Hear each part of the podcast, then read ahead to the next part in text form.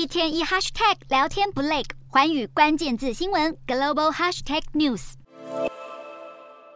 从红毯步向火车，挥手道别。北韩领导人金正恩十七号结束一周的俄罗斯行，启程返国。俄方派出了自然资源部部长率领代表团隆重告别，同时还播放了斯拉夫送行曲。金正恩在俄国的最后一天参观海参崴的军事展览，而在稍早，他收到了五架攻击无人机、一架侦察无人机和一件防弹背心，当做送别礼，显现俄方对这位盟友的敬重。乌俄战争导致俄国产生大量的军火需求，而北韩正正好能够填补这样的空缺。但反过来说，北韩也希望俄国给予军事技术以及粮食的援助。俄罗斯、北韩现在水乳交融，金正恩甚至称俄国是第一顺位。不过，两国未来想要继续称兄道弟，恐怕还得看双方能否满足彼此的需求。